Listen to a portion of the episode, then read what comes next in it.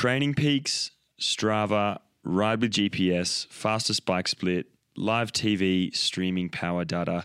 Forget the power meter. If you want data, then in twenty twenty, you've got it. The past ten years have seen an explosion of data capture and sharing, from athlete to coach, from U C I to WADA, and from teams to the public. The way we train, race, consume, and analyze cycling has been irreversibly changed by the proliferation of data.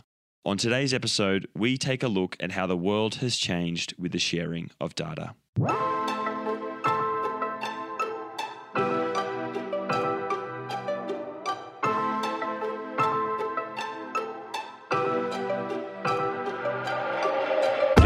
Welcome to another episode of Put Your Socks On, cycling's most data-driven podcast.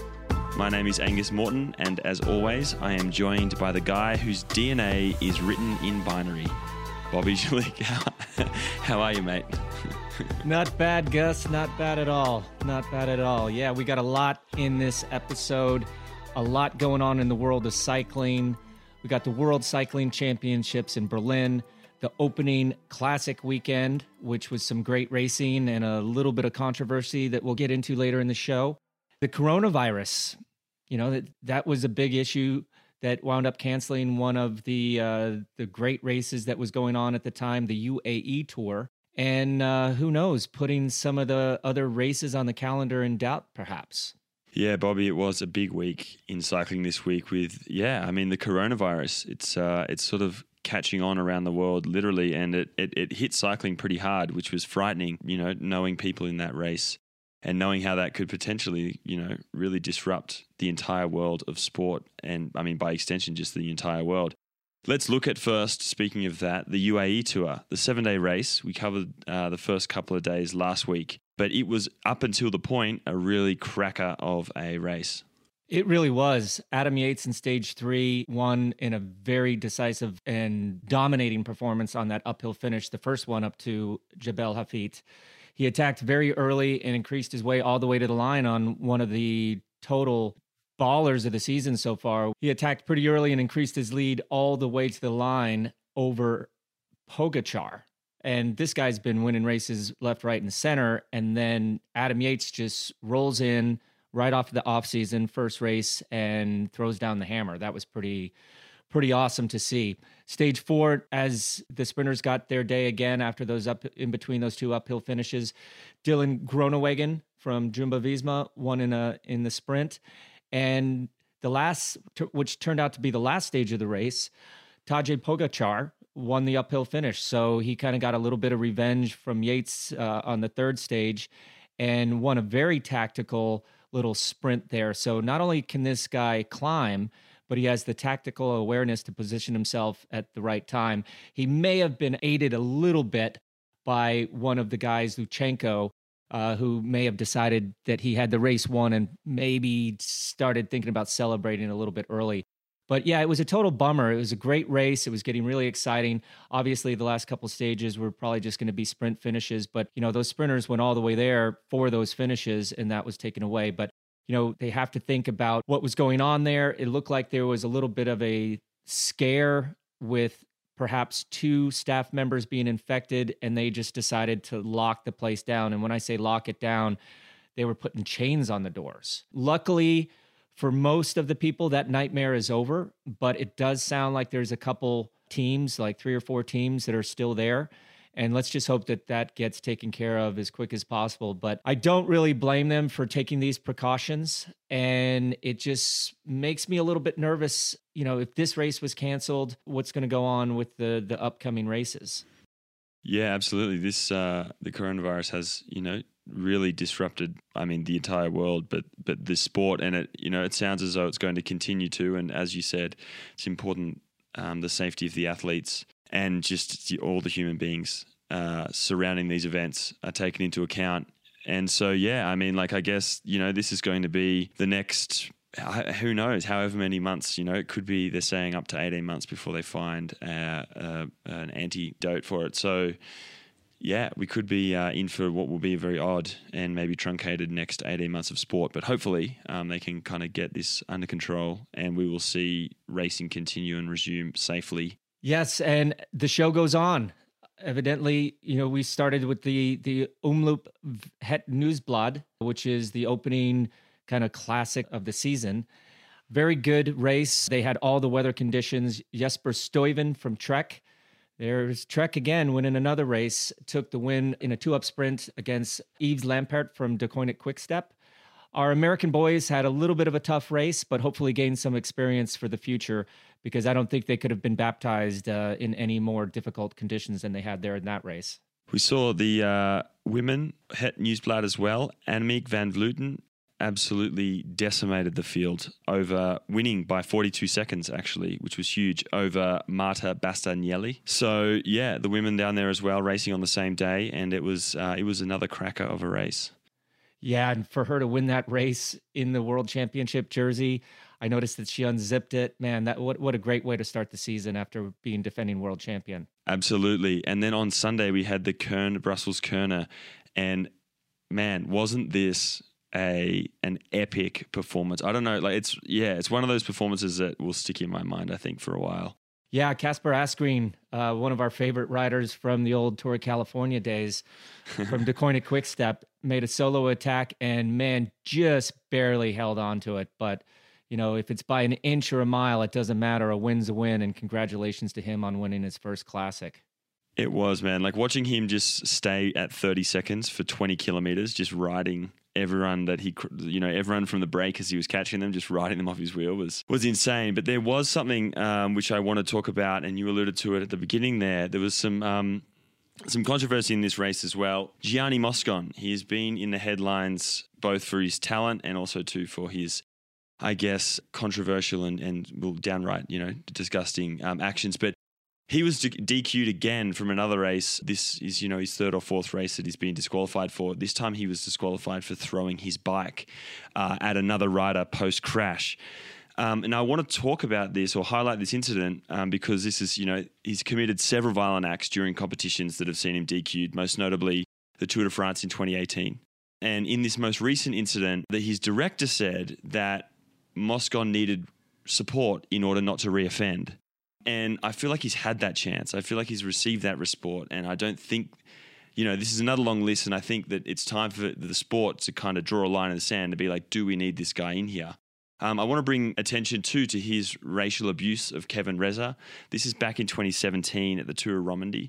I don't think, again, like I don't think that the sport has really reacted strongly enough to this guy. You know, he yelled a bunch of racial epithets at Reza at the finish line, so in the public.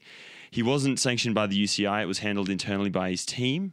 Um, he returned to racing five weeks later and then, you know, went on to commit several more, I get, like, sort of controversial, well, yeah, like I told you, disgraceful acts around that. I don't know that, like, uh, yeah, what I'm trying to say is that I, I can't understand at a race of this level in public in this day and age why, like, one, that this has happened, and then why he hasn't been, like, really heavily reprimanded. I feel that these actions far out far, do far more damage than a doping offence, and we see guys who have doped fined for or thrown out of the sport for for much longer. So, yeah, I don't know. I, I find that's a very disturbing trait in present cycling, given he's a really good bike rider, and then we've seen, you know, he's done subsequent actions and there's lack of lasting discipline. It's clear that Team Ineos, it's clear that the U C I deem performance more important than...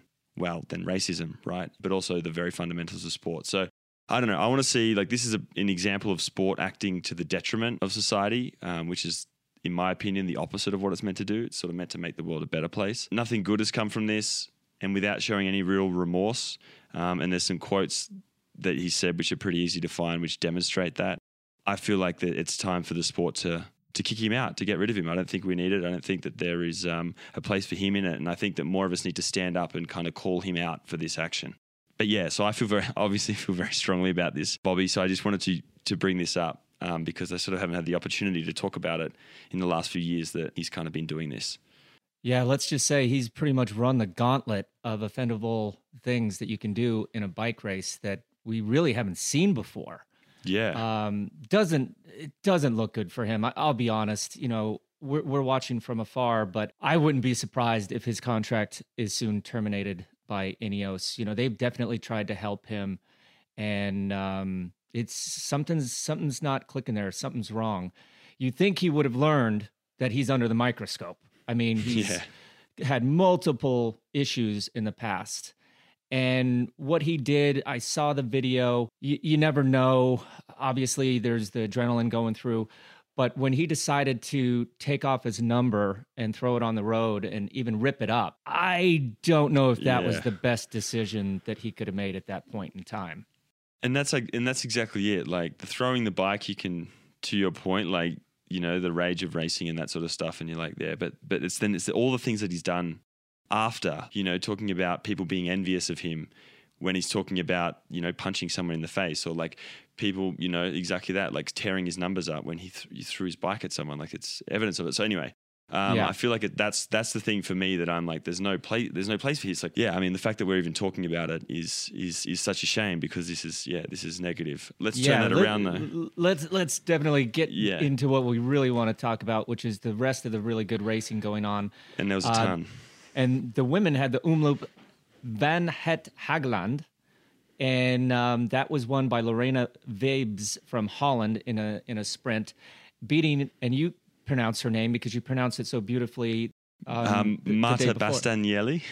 Bastianelli. Yeah. Second for the second day in a row, and she is actually defending champion of that race. Then we also had the Ardèche Classic in France. Mm-hmm. Remy Cavagna, who I think everyone remembers from his famous breakaway and his less than stellar descending skills in the Tour of California last year. Yep. Absolutely decimated the field, one solo. This guy's a motorcycle. Deceuninck Quick-Step has so many weapons. It's it's scary.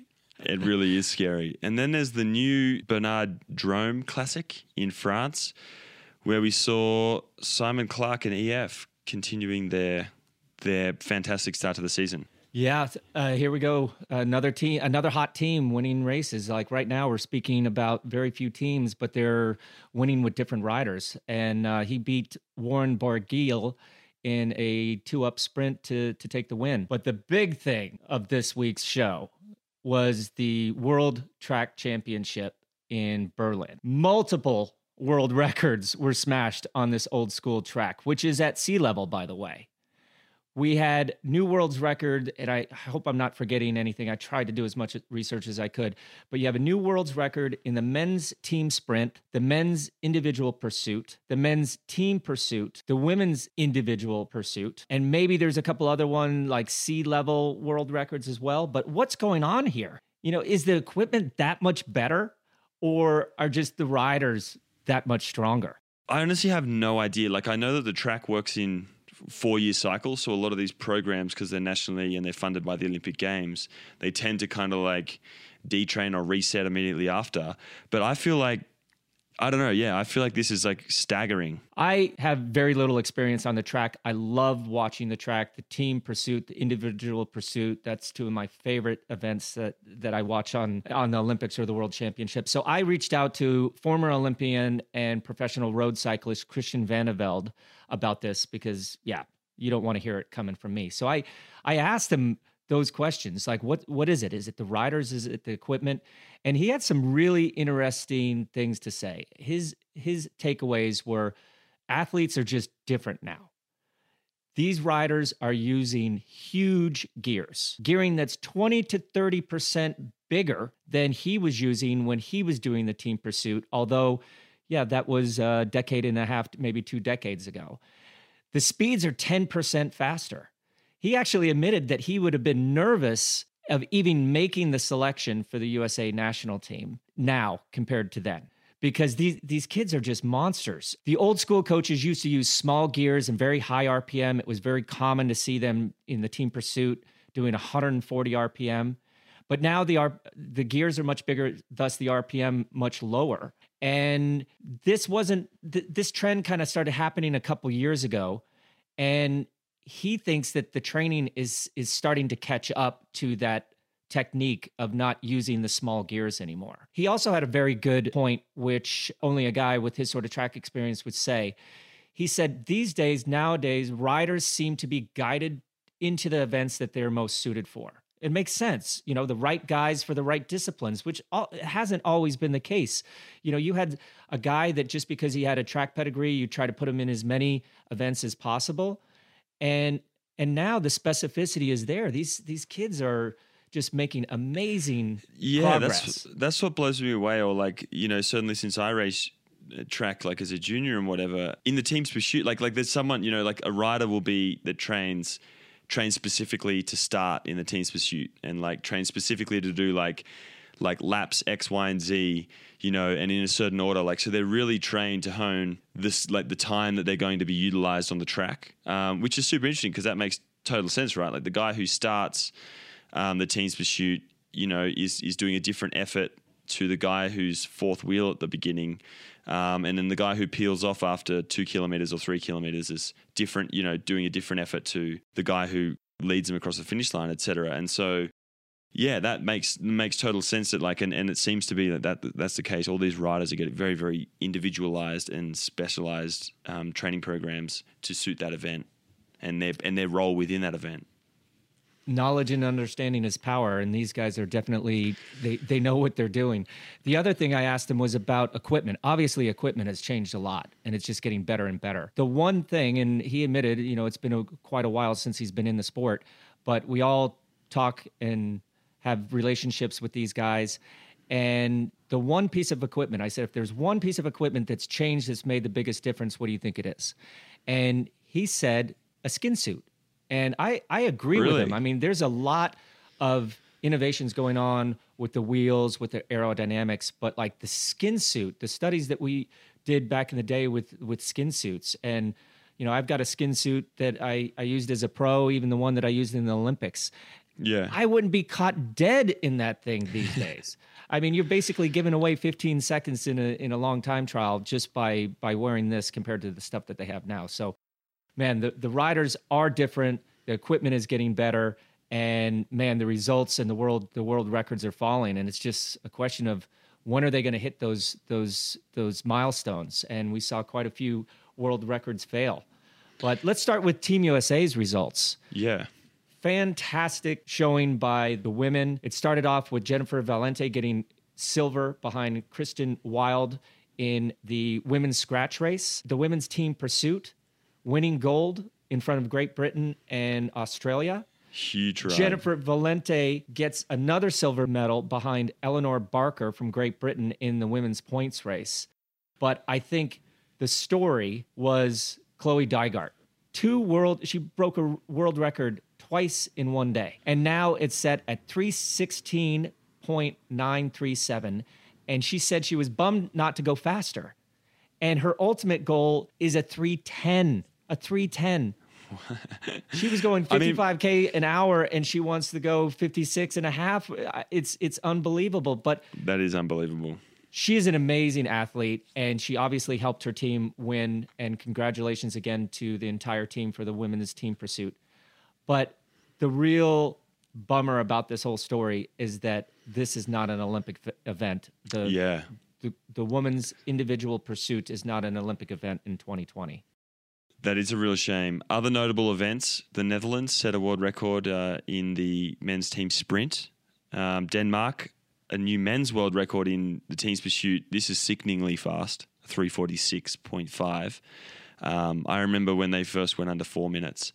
And that was frightening. That uh, was the then, qualifying round, and then they beat it again. Oh, again, every, three forty-four. Ev- I didn't see that. That is every, in, what?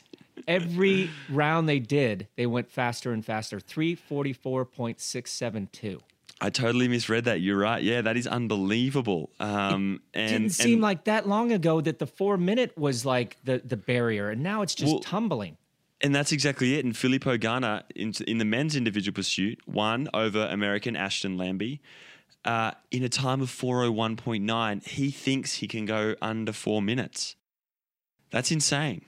I wouldn't put it by him. I mean, I believe that this kid is going to be the next Bradley Wiggins or Geraint Thomas.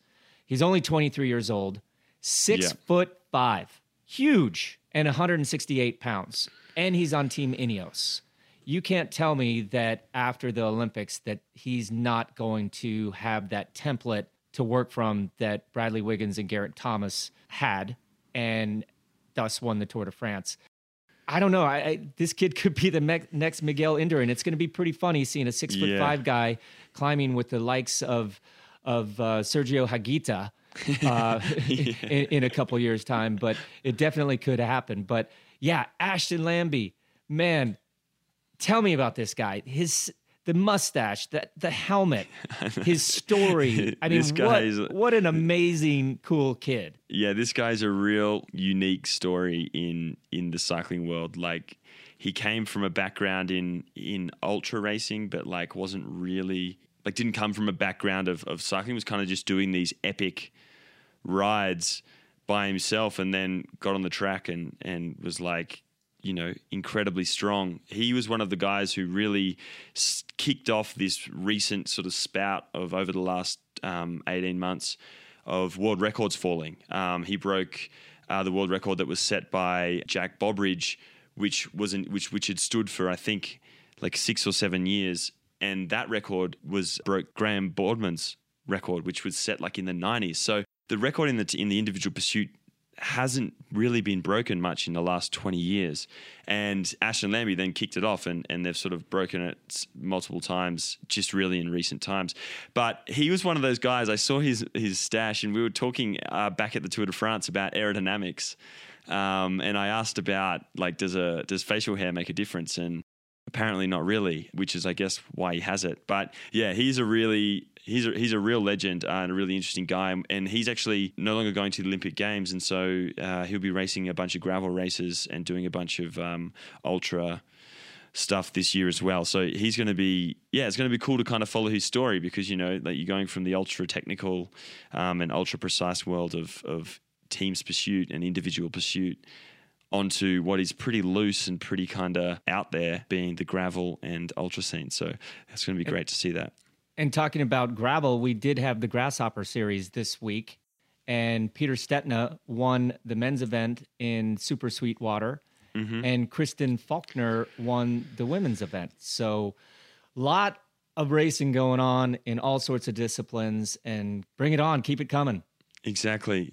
And on that note, uh, speaking about the track and, and you know, all of the, the falling records, coming certainly, well, certainly to the, uh, in part to the ability to collect data.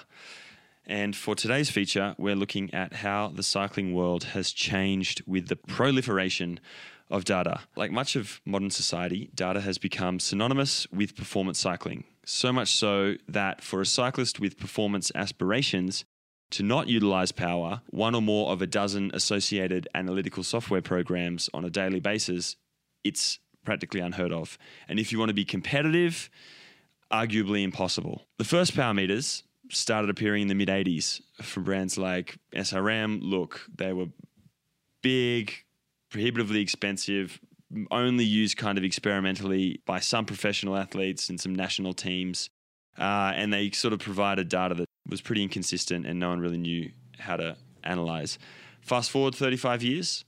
And forget just recording and analyzing power, the public now has access to the location, route, duration, power, output, weight, cadence, heart rate, wind direction, temperature, elevation, and like even more metrics of an increasing number of athletes, like from everyone in the World Tour to the sixty-five-year-old next-door neighbor who thinks it's still fine to wear the Motorola shorts that he bought off eBay back in nineteen ninety-nine.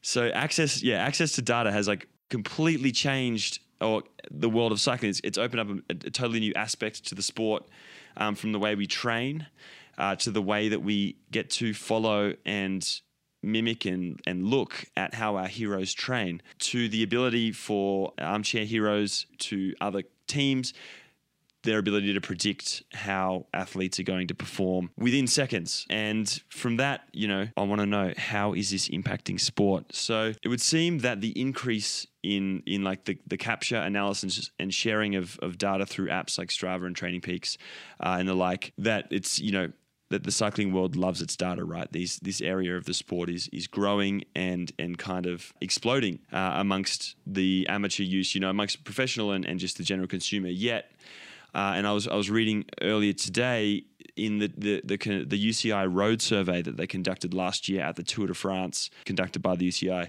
the top two answers in the question uh, that said, what reduces road racing appeal? Both the top two answers directly pertain to the capture and disseminate, dissemination of data during a race.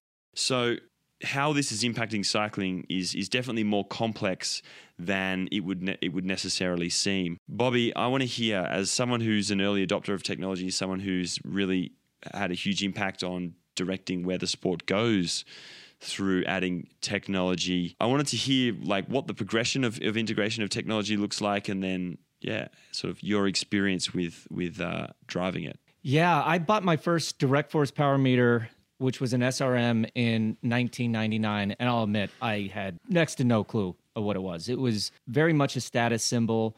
It gave you fancy data, but didn't really know what that meant. I made sure to, that it was calibrated every day. I downloaded all my files into the old S R M evaluation software program, which this specific program recorded the files as individual files. So I'd go in there, you know, mark up my my little intervals that I did, look at the numbers, but didn't realize what I was really looking at. It, it and it and it took some time. But once that file was there, you rarely went back and looked at it again. So yep. At least I was looking at it and aware and kind of learning the consistency of the intervals. Uh, you know, it, it, very, very low understanding of what I was actually doing. Then I would, when I when I had a coach, I'd send the files to the coach, which was difficult. And to this day, I wonder if they even looked at them, because if they have all these kids sending, you know, email attachments with single S R M files on them, uh, are they looking at every single one? Uh, but, you know, that's probably another story. But, yeah, direct force power meters became a must for any rider striving to be better. From the top down to the bottom, if you didn't have a direct force power meter, you were just kind of flipping coins. But now I realize that we had very little I- idea of, of how to use them. Sure, we'd go out and do tests that would estimate our quote, you know, M- F T P, threshold value, you know, whatever you want to call that. And we do intervals based off that information. But I do believe we were often overestimating our abilities, which could have led to overtraining and burnout, which a lot of us guys, early adapters, had. I think a lot of us look back at our careers and say that we were chronically overtrained. But the other thing, the other mistake that we made is that we thought that the F T P threshold, or whatever you want to call it, is uh, we thought of it as a constant. But now we know that it is, in, it is in fact not a constant, that it does go up and down based on the training that you're doing. So my outlook has changed over the years about tracking and numbers. Of course, they're important if the data stream is clean and consistent. But as a wise coach recently said, tracking isn't training. And that's one thing we have to remember is, you know, going out and doing the training and doing all this data tracking, they're they're two totally separate things. There, there's so much that goes on to how these powers are produced these days. And most importantly, are they repeatable and repeatable at the right time in the races? I definitely don't want to go too far into the weeds on this today, but just let me say that sensation, the sensations that you have that go along with these numbers are just as important. And we don't win races with those numbers. Many other factors such as, yeah, recovery protocol, sleep hygiene, confidence, tactics, that mental mindset are, are just as important. Today, we have Dirk Friel, from the, the co-founder and chief evangelist of Training Peaks, to kind of go through this a little bit with us. Before I introduce Dirk, I want to give a little bit of a backstory. Do you mind, Gus? Don't, Can I, yeah, get, no, let's, I, I, I this is... Yeah, I want to hear this, because I've heard from several other those who shall not be named ex-Team Sky riders. I've heard the how this changed the way things were done, Training Peaks. So I want to hear this story, because um, I'm interested to know how the how the I mean how I came to be using Training Peaks, which I guess is your fault, Bobby. no, no, not, no. I just want to tell you a little bit of backstory about about Dirk as well. So as I was leaving the two thousand eight Las Vegas Bike Show, I um, heard a guy who was down on the ground eating a sandwich, and he yelled, "Hey, Bobby." And that person was Dirk, a guy that I've known since I was fourteen years old racing in Colorado. And after a brief conversation, he told me about something called Training Peaks and handed me his card.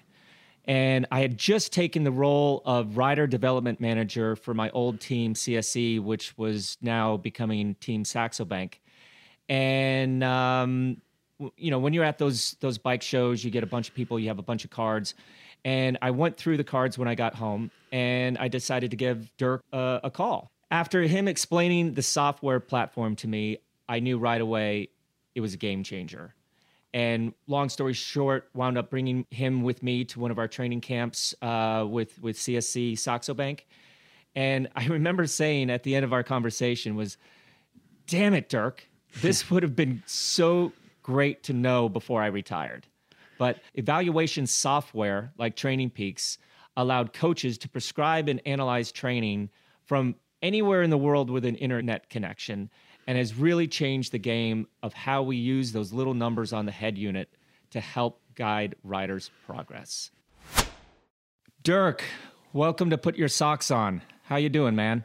Hey, doing great. Thanks, Bobby, Gus. Thanks for uh, having me on. So yeah, let's just dive right into it. Dirk, how has TrainingPeaks and the use of TrainingPeaks changed over the years regarding the acceptance of teams recording and then sharing their data? Oh man, uh, it's it's black and white. I mean, I can remember, you know, in the year two thousand one, two thousand two, that time frame, thinking, why are all these triathletes using TrainingPeaks, but none of these pro cyclists are, you know? And it, somehow it was taboo, like we were Big Brother or something, and I couldn't understand why these teams weren't just managing their data better or even wanting to collect it or manage it in the first place. And so it really has been a story of old school versus new school. You know, back then an, an S R M was literally like a status symbol. You know, you made it if you had an S R M on your bike, but you didn't know what the hell it was. And the coaches wanted access to it, but you you could care less, right? Um, at least you trained with it. You know, riders were emailing maybe files, and oftentimes the the coaches of the teams wouldn't even get data until the rider showed up to the next race and they downloaded, you know, the S R M um, right there on the spot. So it's changed a lot. Back then, teams really weren't responsible. Once the rider left the race and went home, the riders were on their own, and that's completely changed now. And it's now mandated by the U C I that there's an athlete management system, and so we were along for the ride. Yeah, it's been a wild, wild and crazy times, but yeah, it's been great.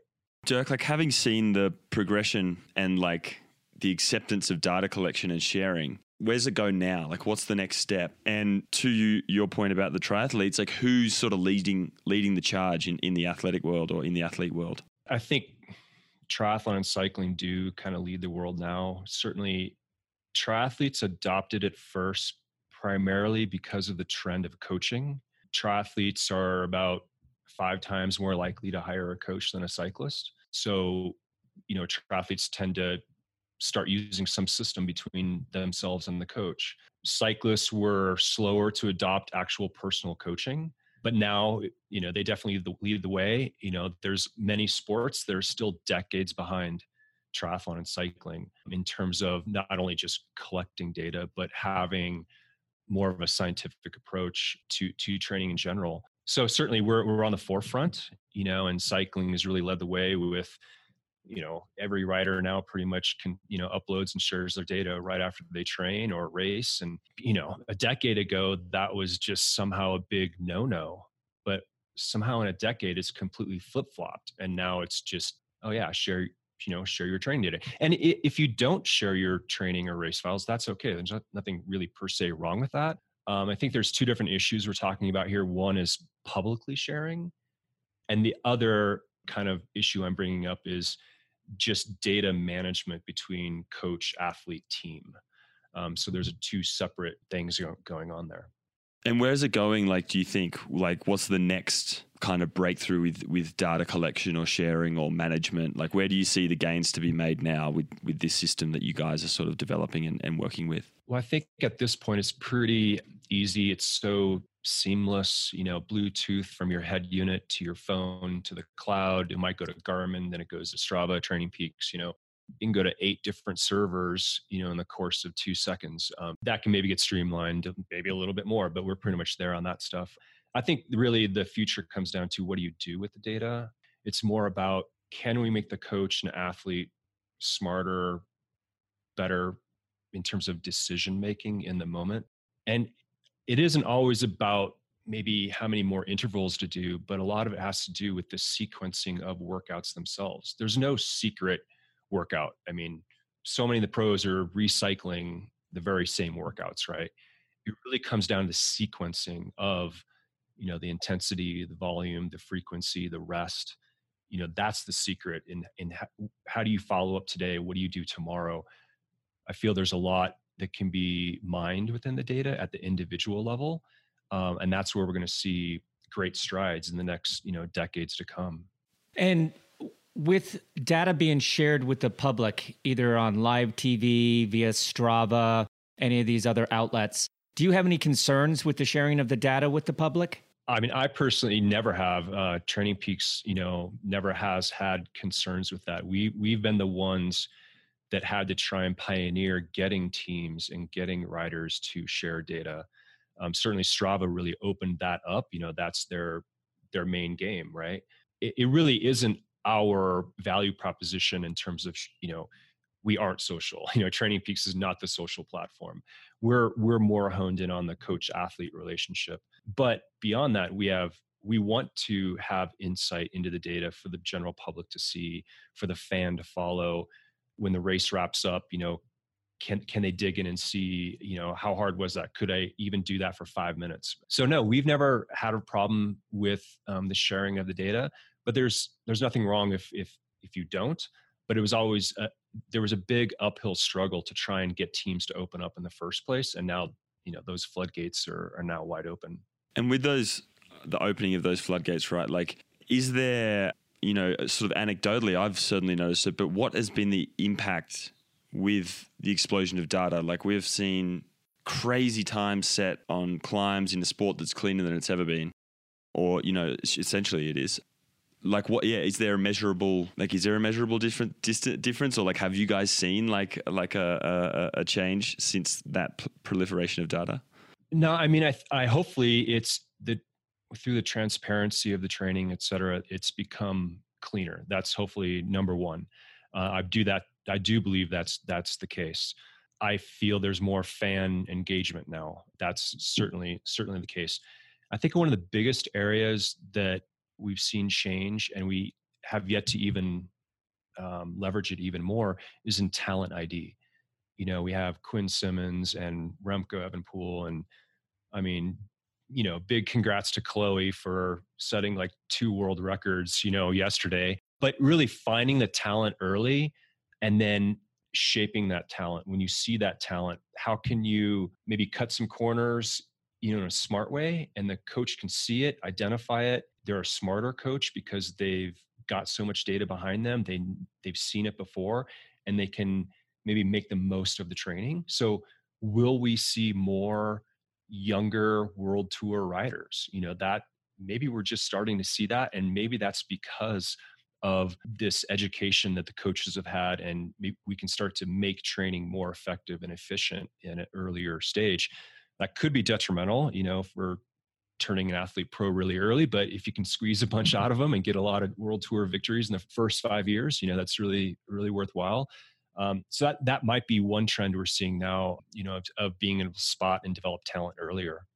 And what do you have to say about the armchair data analysis? You know, a lot of these numbers are being shared. People are going in with their calculators and extrapolating what they want out of a file. And it's kind of getting people to understand watts per kilo and, and whatever. But what do you have to say about the accuracy, I guess, of those people that do not have the file, but then extrapolate that from a certain Strava segment? Yeah, I mean, math, eh, you know, and modeling can get pretty darn accurate. It's amazing what what numbers can tell, but it isn't always the whole story. You don't, you know, you you certainly within the numbers have to have an element of the weather involved, not just absolute temperature, barometer, et cetera, but, you know, the wind direction. You know, and on, on a climb, wind is coming in every direction, and it could be a tailwind for a lot of it. You know, so there's there's a whole lot more within there, but you know, people can get pretty darn accurate. And that's why I always thought this, this secret isn't in the race files. The the secret really is in the training, you know, in the sequencing of the training. So why not open up and share all the race data? I think if it becomes more like NASCAR, that's a good thing. I think you should even pay a rider more if they share data. It's all about eyeballs. It's sponsorship. That's what drives the sport. If someone doesn't want to share their data, that's totally fine. You know, it, it, um, they own it. Within TrainingPeaks world, the team doesn't own the data. It's the rider that owns the data. The data travels with them from team to team and coach to coach. But, you know, the fans want to see the data. Um, and then there's less of that armchair. You know, maybe the team could actually provide more outside of the race data files. You know, what what tires were they using, et cetera. You know, that's more NASCAR. You know, pe- people want to know that stuff. And that helps the sponsor too, right? So yeah, I, I'm just all for, you know, having it open and transparent, less guesswork, and we're all here to have fun and, uh, you know, get excited. Well, Dirk, thank you so much for yeah. being on the show. Um, no it was problem. fantastic to chat. And I'm sure we're going to have you on again uh, as we see uh, more and more records break coming into the Olympic Games, et cetera, this year. I think we're going to be in for a bit of a scorcher of a year in terms of P Rs and yeah. world records and whatever else. Let's get some more Quinn Simmons going from the U S or Aussie, you know, and Chloe yeah. Dygart's as well. Chloe, yeah, yeah, yeah that was all, that was awesome. Awesome, thanks, man. Yeah, thanks, Dirk. See ya, Bobby. Uh, after speaking with Dirk, I'm yeah, and and you know, like what he was talking about um, with how riders analyze, et cetera, this this uh, the data that comes out, and leading to that conversation that we've had once before during the Tour de France, but about banning power meters. What are your thoughts as you know, as a coach and also as a fan, as a lover of the sport? Do we have too much data nowadays? Do you think that's the problem? I kind of want to hear, yeah, I, I want to hear your your thoughts on that. Yeah, uh, I th- I think it's a touchy topic, and I don't want to speak for the current generation of riders, but my experience as a rider was that even though I often had a power meter on my race bike, I didn't really look at it when I was racing, to be honest. Yeah. It didn't really matter what those little numbers were showing. If you have to react in a in a race, you have to react. You know, you don't look down and say, "Oh, I can't react right now because he he this guy's going ten watts over what I should be going." Mm.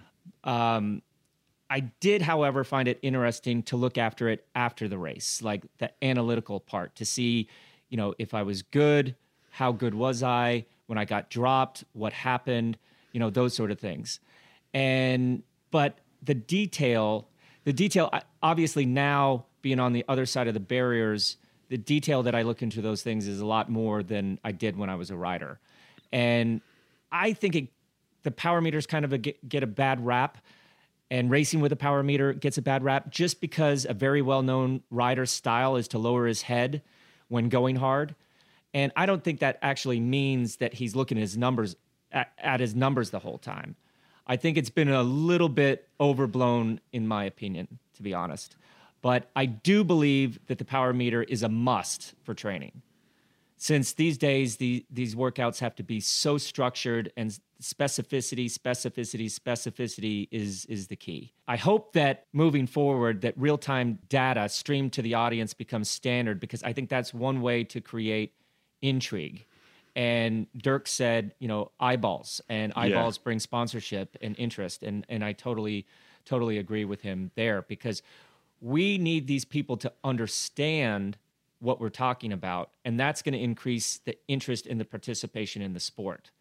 Exactly. Uh, this does have to be done the right way in order to do this, but people watch sports that they understand. That's bottom line. Um, my wife, my wife won't watch American football because she just doesn't understand it, but it's my favorite game on network T V to watch. So, um, although it sounds good, and going back to banning power meters, I don't think that power meters should be banned. I I believe it's the rider's instincts, their tactics, their technical ability that wins the races, not the power meter. So there you have it. That's an interesting point, because I like I think that, yeah, let's do away with all of that. But that's what my heart tells me, because it would be great to go back to these kind of mythical rides where no one really knew why they were good, but they just felt good that day. But the reality of that is that that's definitely not the case. One thing that Dirk said that was really interesting, and I think that this is an argument that the U C I should really, and, and the team should be getting that live, allowing that live data to come out, is people are getting people are getting bored. They're saying cycling's predictable. And they're saying that if we get rid of the training, the training, the power meters in races, that will change that. And as you just said, it won't, because like you can't predict how a race is really going to go. And so looking at your power meter is going to do nothing for you in a race, and you're training with it. Like that's where these riders are becoming so evenly matched. Um, Dirk spoke about NASCAR. NASCAR, for me, when I looked at it, I was like, why would anyone watch that? As an Australian, I've got no interest in it. But all of a sudden, as you start understanding the data, and these these drivers are within a thousandth of a second of each other, and you're like, what in the, you know, what on earth is going on? But as soon as you start getting into the data and the way that they share all that information, all of a sudden a whole new story opens up. Like it's the same with with baseball and and and American football, to your point. And as someone who hasn't grown up with sports, with sport that is like as technical as that in, in the way it's broadcast, and being indoctrinated to that in my twenties, maybe that's the way that cycling needs to go, and in, in order to like re-engage everybody's opinion. So I've sort of come full circle on my thinking of, of, of how data should be shared. And, and, and Dirk's reference to NASCAR just, just in that interview before has actually kind of linked the circle for me. Using that, that NASCAR reference, you know, mm. I remember seeing this this advertisement that said, power without control is nothing. And yeah. even if we do have, we talked about this out in the last episode with, with data, with, with race coverage, even if we do have that open mic, we need to make sure as a sport that people understand what we're talking about. And the verbiage that we use sometimes, especially over the radio, you know, we, we need to educate these people. And how do you do that? You get kids on bicycles. When mm-hmm. kids want to go on bicycle rides or to bicycle races, who has to take them? Their parents. Then their parents get more engaged because they're trying to help their kid get better. And then that grows the knowledge of the sport. And I don't believe that having a person talk in very complicated terms is going to help the general public and help the progression Of, of cycling. But I do think that it is super interesting to the people that understand the sport. And like I said, hopefully we'll get more and more of those people, and more eyeballs on the sport, more knowledge mm. of the sport, more kids doing the sport. And, you know, then we're good. But what he said about NASCAR, NASCAR is suffering right now. So we don't maybe want to learn, we yeah. may want to learn from that um, sharing of data. And then maybe as we're sharing the data, we make sure that it's accurate, and we actually explain it in, in very good terms. So, good point. Um, a, a lot to, to to digest there. One more thing, Bobby, uh, before we wrap up. Um, Dirk said that one brilliant thing about collecting data and then being able to analyze it through a program like his his program, Training Peaks, is that it can help coaches and teams find and exploit talent earlier. Two sort of things here. Like, is that kind of is that an explanation for why we're seeing Pogačar, uh, Evenepoel, you know, these really young Simmons, like these really young athletes doing really well? Um, and then by extension of that is, do you think that's a good thing? Um, like for me, I hear exploit young kids like their talent earlier, and that concerns me. You have a good point and a good reason to be concerned, but teams have been doing this for years. Gotcha. You know, even even if they, you know, scout out a kid and he doesn't have a power meter, what's the first thing they do? They have yeah. him come and do a test either in a laboratory or with a bike that has a power meter. So that's that's nothing new. But we are absolutely, for the first time in a very, very long time, seeing multiple kids just walk into the World Tour and kick down the door. Mm. So I do believe there's a certain part of talent I D, and obviously the, the coaches and the management have to make those decisions on the health of these young riders and the longevity of their careers. But ultimately, I don't think any nineteen-year-old kid, I mean, we see this in all sorts of sports, kids going straight from high school into the pro ranks, yeah. is they want the best competition. And I think by getting these numbers and following their training in on platforms such as Dirk's is going to allow coaches to make better decisions to increase the longevity of those riders. I think in the past, when we did have a superstar young kid and we were only using heart rate, mistakes were made. And here you can see fatigue, you can see sickness, you can see so many things, and there's so many other data streams out there that we don't want to get into this time to, to help with that, that I don't think it's ever been better of a time for these young riders to come into the sport, because they have so many advantages. And these coaches can, they're not only thinking of the almighty victory the next weekend, they are thinking three years down the road, four years, five years, ten years. So if power meters are going to do that, and evaluation software is going to do that, I think we are going to see younger and younger riders, and riders having longer and longer careers. And with that, that's the show. Put Your Socks On. Uh, a massive thank you to Dirk Friel, the chief evangelist at Training Peaks, uh, and to everyone else who has listened along. You guys uh, have made the show, and you continue to support us, and that's fantastic. We're very, very excited to have you listening, and also keep sending stuff in. It's been really, really good to hear from everybody, and, and uh, yeah, so keep that coming. You can listen to us on the podcast, like you're doing now, from velo news dot com, where all the best cycling journalism is. Uh, you can also get us on Spotify now and Apple Podcasts. Get at us on the social media. We have a Twitter page called at PhysoPod, P Y S O P O D. Um, so probably shoot the questions there, uh, and we'll try and respond. Otherwise, you can get to me on Instagram at that is Gus, or at Bobby at Bobby Julich. Yeah, thank you guys so much. Um, share the show if you like it. Give us a rating, and uh, until next week. And in closing, I would just like to say, data, let your coaches deal with the data. Young kids, go out there, ride your bike, have fun, feel good, and you can look at the data after the races. But thanks, everyone, for listening. And as always, don't forget to put your socks on.